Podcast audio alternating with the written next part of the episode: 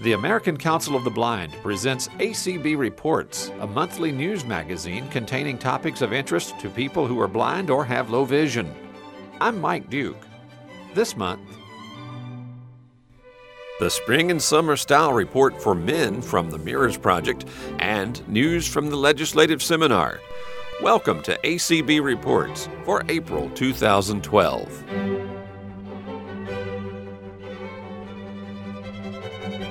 On February 25th, American Council of the Blind President Mitch Pomerantz welcomed those who attended the affiliate presidents meeting held in Arlington, Virginia.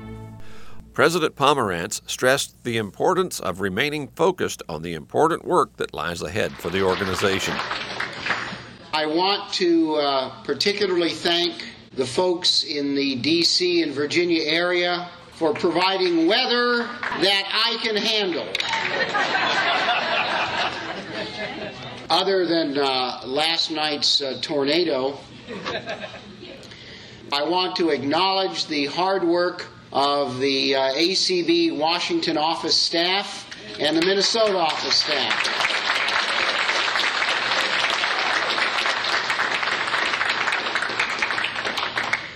Without their efforts, we wouldn't have a president's meeting or a legislative seminar, especially the legislative seminar.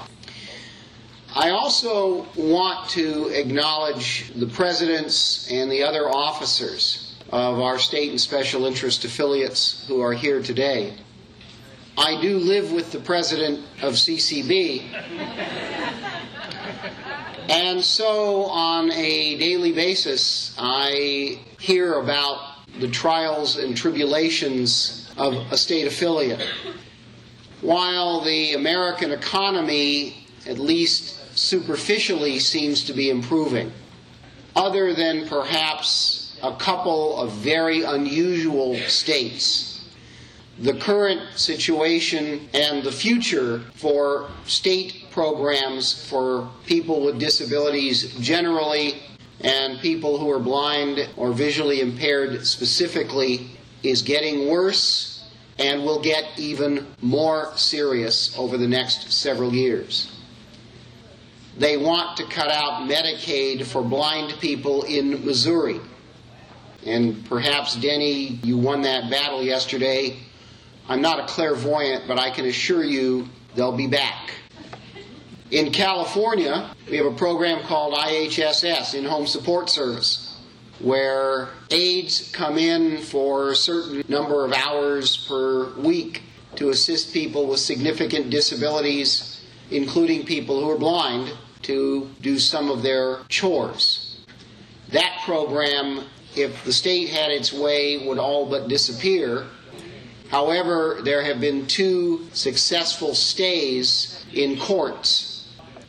I don't care how hard, as affiliate leaders, you think you're working now. You're going to be working 10 times harder over the next decade if you want to maintain services in your states. If you don't like it, you're in the wrong business. There has never been such a serious threat nationally to programs and services for blind people as there is today. And I hope all of you recognize that, and I hope all of you recognize that the American Council of the Blind will stand firm with you to try and maintain what you already have and to make some effort to expand those programs and services down the road.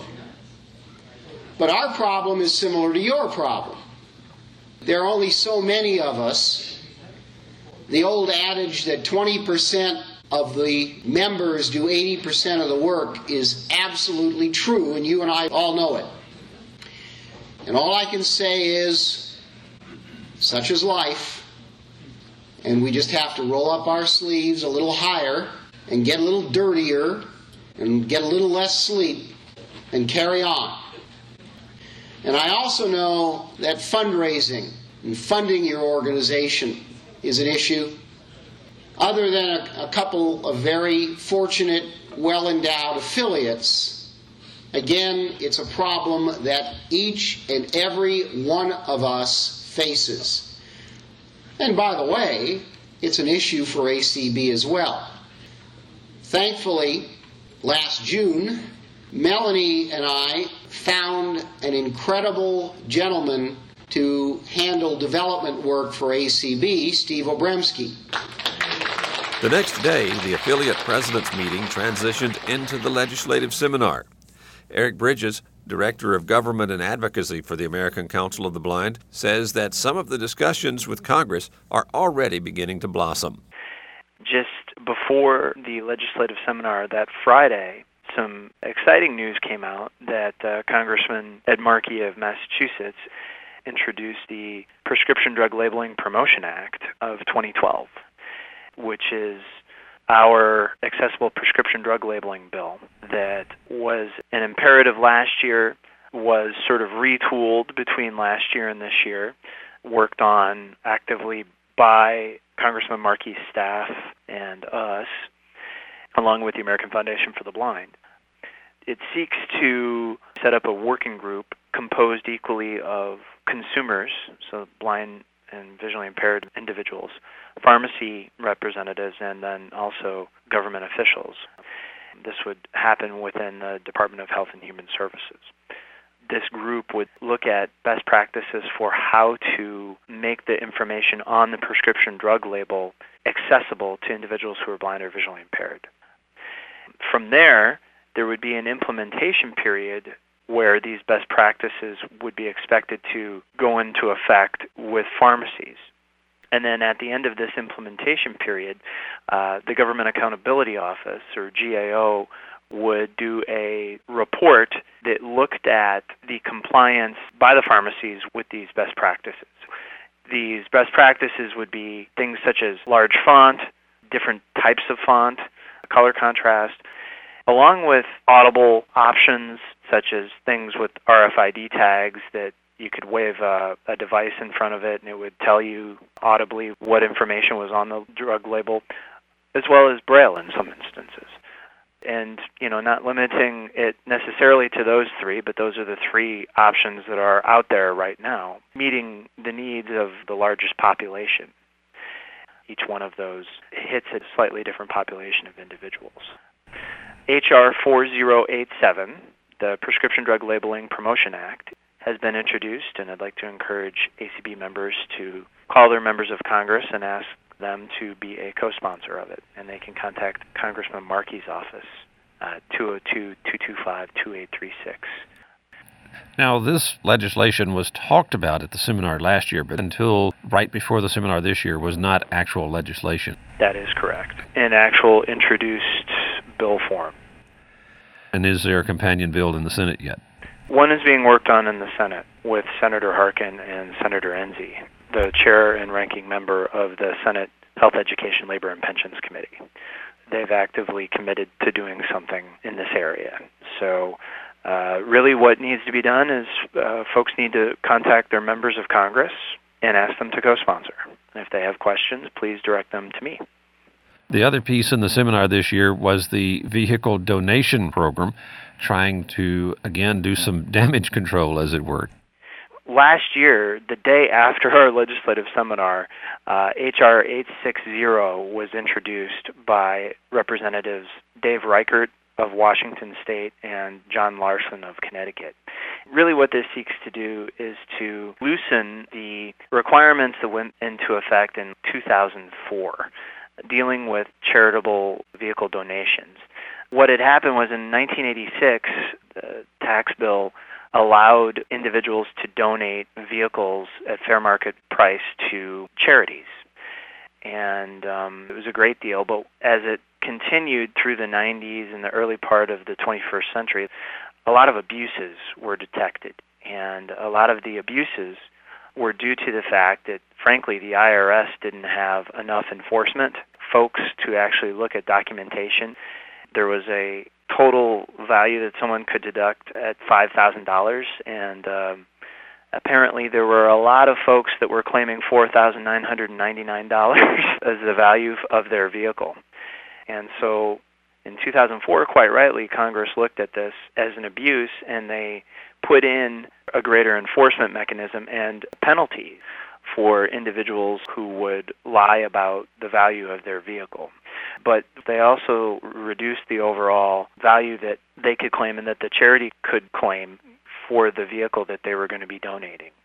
They reduced it to something around $500, and everything over $500 had to go to auction and had to get an appraisal and all of this, which in essence has crushed many small charities, not just ACB affiliates, but charities all over the country. This isn't blindness specific, but it deals with charities, and, and many small charities utilize the vehicle donation program as a critical revenue stream in order to provide services in the community. So many of our affiliates have experienced huge hits because the person donating the vehicle doesn't know how much they're going to get or when they're going to receive the check, unlike before. And so it becomes a hassle and they wind up not even coming back to donate for other things because that experience has been a challenge. So those folks never darken the doors of these organizations again when they can donate something else to another charity and not have to go through the hassle. So what we're seeking to do is to alleviate some of the challenges. That's what HR 860 does. We've got over 240 co-sponsors uh, it is very nonpartisan. There's over 110 of the 240 co-sponsors that are Republicans, so it's pretty much unanimous. Um, in fact, we've got over half of the House of Representatives signed up. This, as you said, is not blindness specific. It is uh, charity wide, which means it's an excellent opportunity for ACB and its affiliates to network with a lot of these other charities within our local communities. Absolutely. Some of the charities that are actively supporting this legislation include St. Vincent de Paul, Habitat for Humanity, and others. About the time of the uh, legislative seminar, there was a flurry of activity that related to some legislation which would greatly impact Randolph Sheppard vendors and uh, the uh, blind vendors program. Talk about that. For probably the month leading up to the legislative seminar, both in the House and then later in the Senate, the transportation bill was moving first in the House, and a member from uh, Ohio had introduced an amendment to the transportation bill that would seek to commercialize rest stops. As many folks know, there are hundreds of Randolph Sheppard vendors that operate vending machines or other facilities along rest stops in the states. What this sought to do is to commercialize them. The amendment in the Senate made no mention of the Randolph Sheppard priority. And through a lot of just good old fashioned shoe leather advocacy and countless phone calls, our folks were able to get the amendment in the House amended to have it explicitly speak to the Randolph Sheppard priority. However, that transportation bill sort of uh, caved in under its own weight. Uh, it was a pretty controversial piece of legislation uh, that had nothing to do with the Randolph Sheppard stuff. And so the Senate then elected to take its bill up, and uh, Senator Portman from Ohio offered roughly the same sort of amendment. And thankfully, we were able to defeat it by a count of uh, 86 no's to 12 yeses. Um, a thorough thrashing. indeed, it was a thrashing, and uh, it's you know the the power of advocacy. Is it unusual for an amendment to be defeated that soundly? Not necessarily. Things tend to occur on partisan lines, and Senator Portman is a Republican in a Senate that's controlled by Democrats. So to get 86 no's, it's on the higher end, obviously, and it's something to sit up and take note of. But uh, understanding the politics, we thought we could win, but it was going to take a, a big effort because the National Governors Association was actively supporting the amendment, and the National Governors Association has a lot of power. That's what made it more of an excellent win in my view was that we went up against much larger forces that had a lot more dollars. Um, not so much the senator and his amendment. The house bill is gone. This means that if the senate passes theirs then it goes to the house. Is that amendment likely to come back up this session or is that something you don't want to speculate on I don't want to speculate on that right now. The whole transportation negotiation has been very messy. Maybe we could see it again. I just wouldn't want to speculate on that right now. Stay tuned for more audio from both the affiliate president's meeting and the legislative seminar on future editions of ACB Reports. To send comments and suggestions about this program, send an email message to reports at acbradio.org. Last month, Lynn Cooper opened the resources of the Mirrors Project to present the Spring and Summer Fashion Report for ladies. This time, she shares what's in the stores for men. So, welcome, listeners, to our ACB Reports look at men's ready to wear for the spring and summer of 2012. Clothing that is right off the pages of fashion magazines in the United States and in Europe, and also off the runway once again, listeners, we are not suggesting everybody dash out and buy these, but it does give you an idea of how to make these looks work for your life, your closet, and to uh, incorporate them in whatever way we can. So we're going to start with the major trends for spring and summer 2012. The first one for men is print shirts. Now, this is not a big surprise it's really lovely. It can be worn with jeans, usually not tucked in. So we want to look for a straight hem if we do this. And we're not talking the Hawaiian shirt. This is often a photographic print. It can be a geometric print, but they're very colorful. And it's a lovely way to bridge that chasm, if you will, between a t shirt and a casual shirt. They come in long sleeves, but for the most part, we see a lot of them in short sleeves, often very structured, if you will. Nothing fancy in the cut, you know, they're still button front and what have you. But it's kind of a fun thing to put with, as I said, khakis or jeans. Then we also are seeing something which is pretty wild. We are seeing it over other shirts or t shirts or right over one's skin, and that is netting fabrics. And when we say netting, we mean a net, we hearken to like a fisherman's net, but it's a weave of a fabric which actually you can see through. There's a million different variations on this theme, but we are seeing this.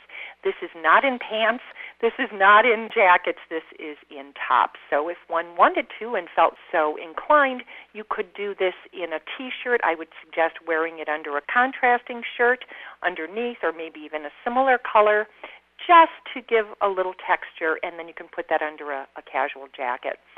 We're also seeing cropped pants, cropped meaning shorter pants. This is very big look. And once again, this is theater, this is off the runway. Very little was to the ankle or lower. Now, if you are a banker, if you're in business, if you're applying for a job or an interview of any sort, not probably the best look if you can get away with being fashion forward, if you're out with your friends, if you're in a fashion industry, go for it. Cropped, meaning even in suits, they're about an inch or so above the ankle, and they are either rolled hem, which means just that, they're rolled. Those are a couple inches above the ankle, and you're seeing a lot of those in jeans.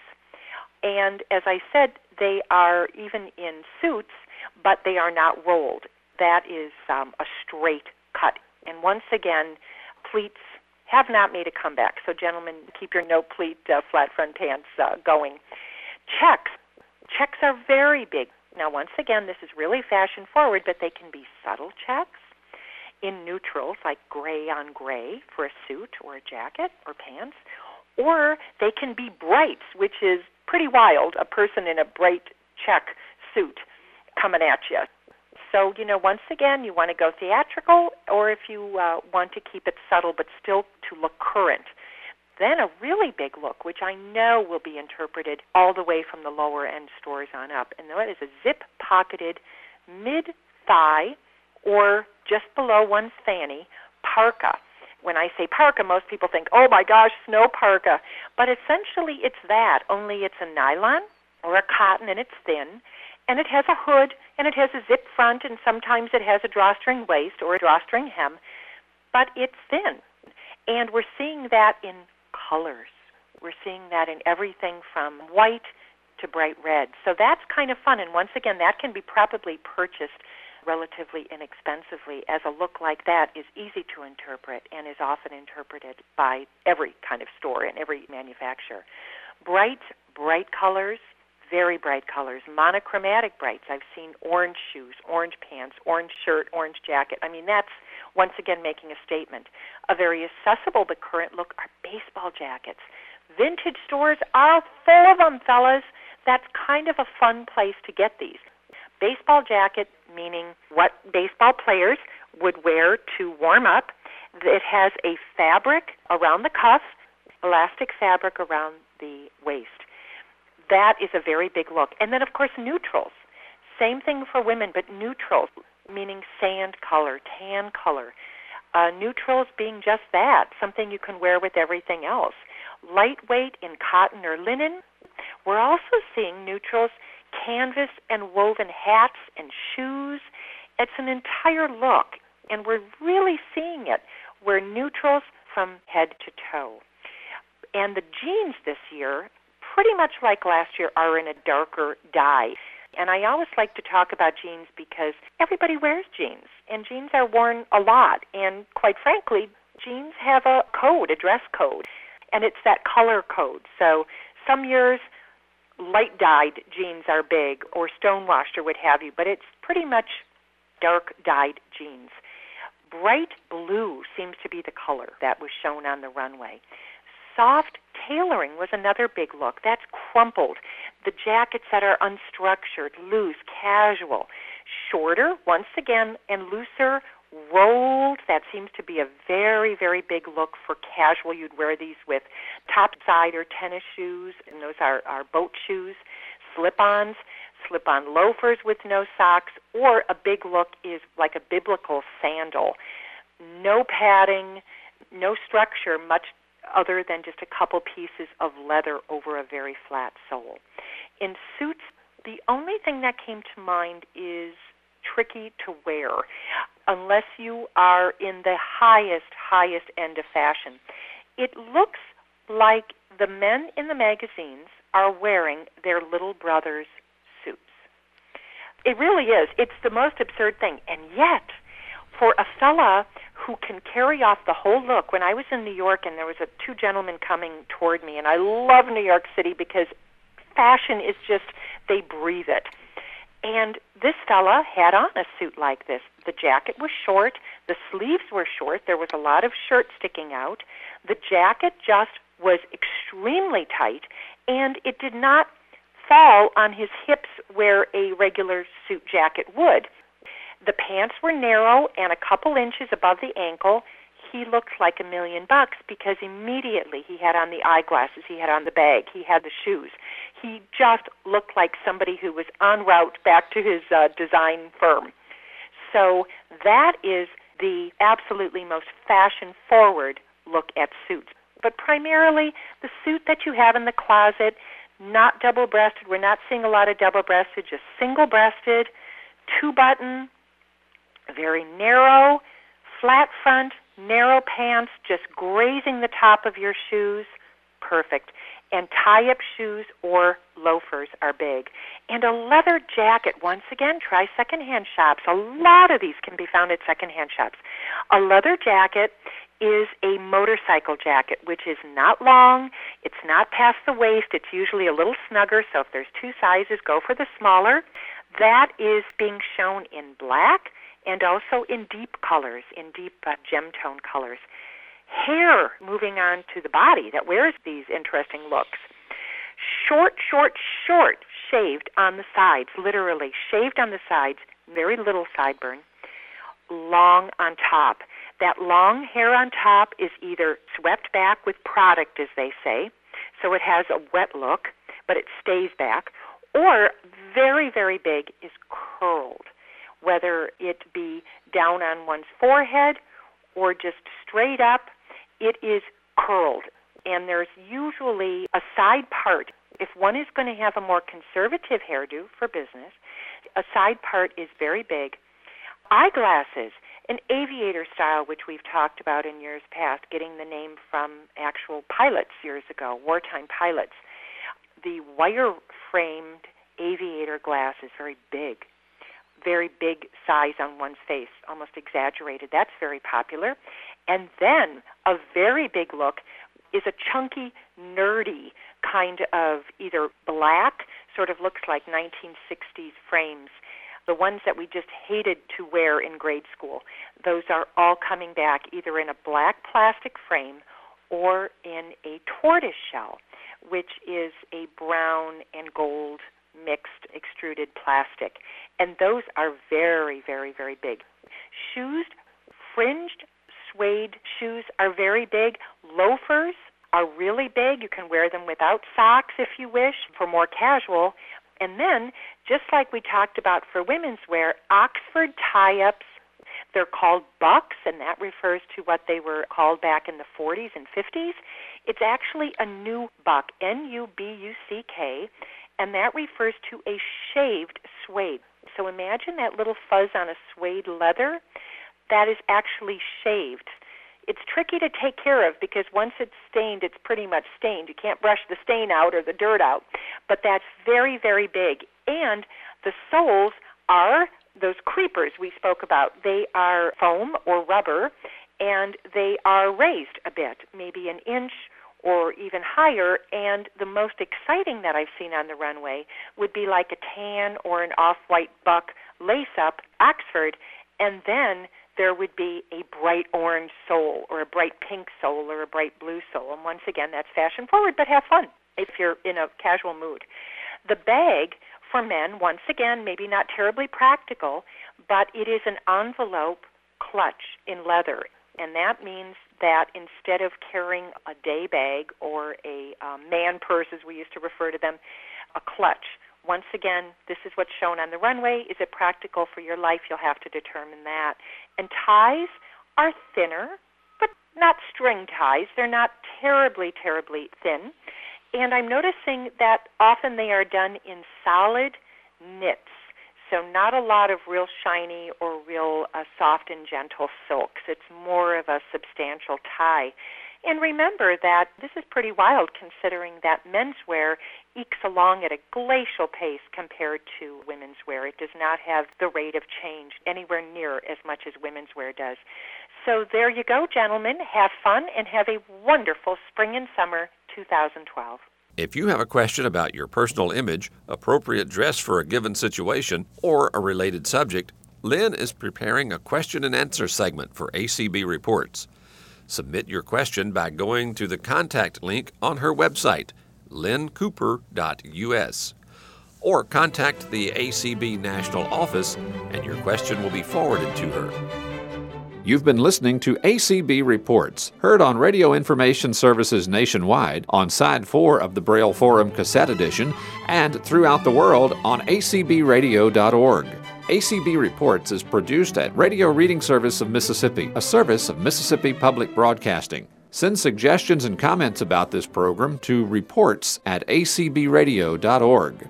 Contact the American Council of the Blind online at acb.org or phone 800 424 8666. Thanks for listening, and please join us again next month for another ACB Reports.